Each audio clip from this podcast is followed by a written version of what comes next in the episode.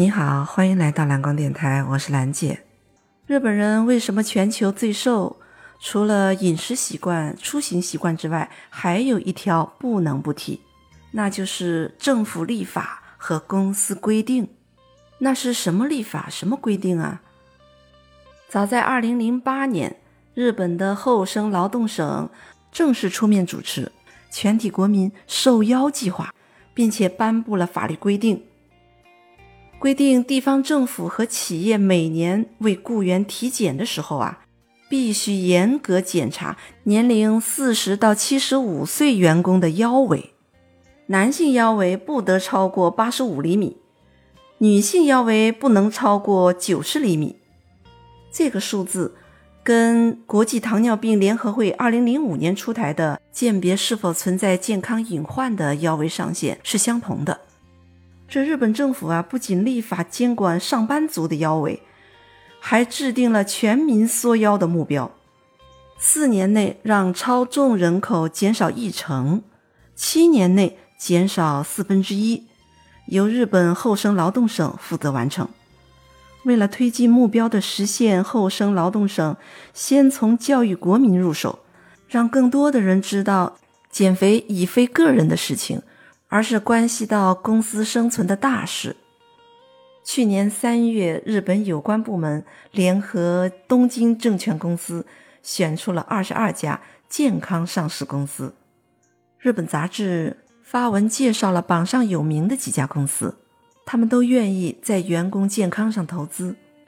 而且许多公司还做出了各种努力，想出了一些奇招。比如有一家公司。为了让员工在工作时也能消耗卡路里，就摆了一些有高度的办公桌，让员工每天有两个小时站着办公。据了解，这种罚站式办公法实施六个星期后，员工的腰围平均减了零点八厘米。一家百年老字号制药厂，早在二零零四年就已经自行制定员工健康计划。现在，他不但有一个为员工专设的药膳食堂，更推动了健康一百日的保健计划。在这个计划下，员工们都成功减肥了，有八成的人腰围缩减了一公分。还有一家游戏公司，它规定超重的员工每减轻一公斤，就可以获得五千日元的奖励。结果有一名三十一岁的软件工程师接受挑战后瘦了十三公斤，他获得了六万五千日元的奖金。这家公司的老板说：“员工是公司最大的资产，公司能否获得增长，全得靠他们的努力。”设计软件这一行成天在电脑面前工作，如果公司没有一套保健法，督促员工多多做运动。恐怕将来他们都会成一群病夫。那么你想过没有，这日本政府为什么要将减肥列入国家计划呢？其实，日本政府努力控制国民的体重，根本原因在于日本的特殊国情。日本是一个老龄化、少子化越来越严重的国家。日本的出生率从上个世纪二十年代开始持续下滑。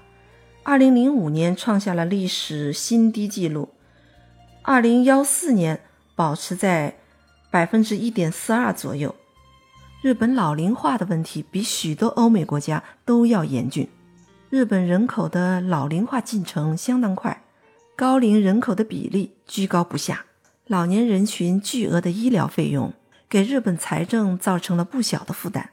作为长寿大国的日本，一直为本国的长寿国民。而深感自豪，但如果这些长寿国民的长寿质量很不理想，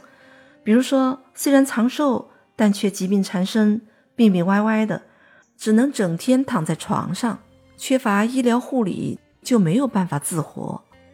如果都是这样的一种长寿状况，那不仅对高龄者自己是一种折磨，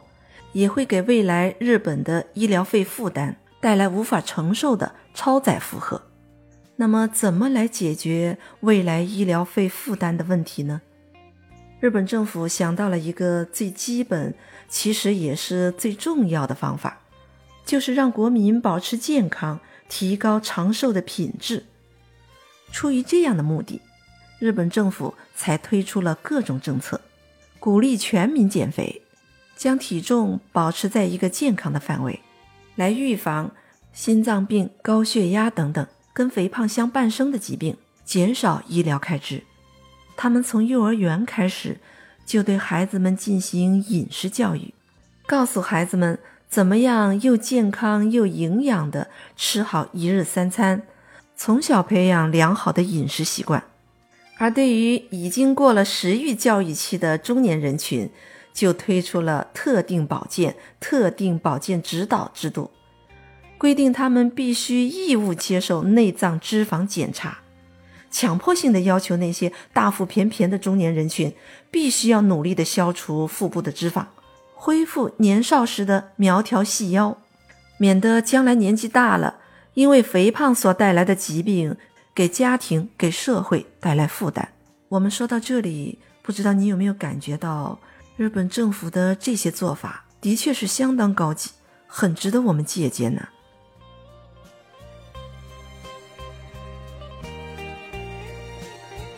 你如果喜欢这个专辑啊，别忘了订阅，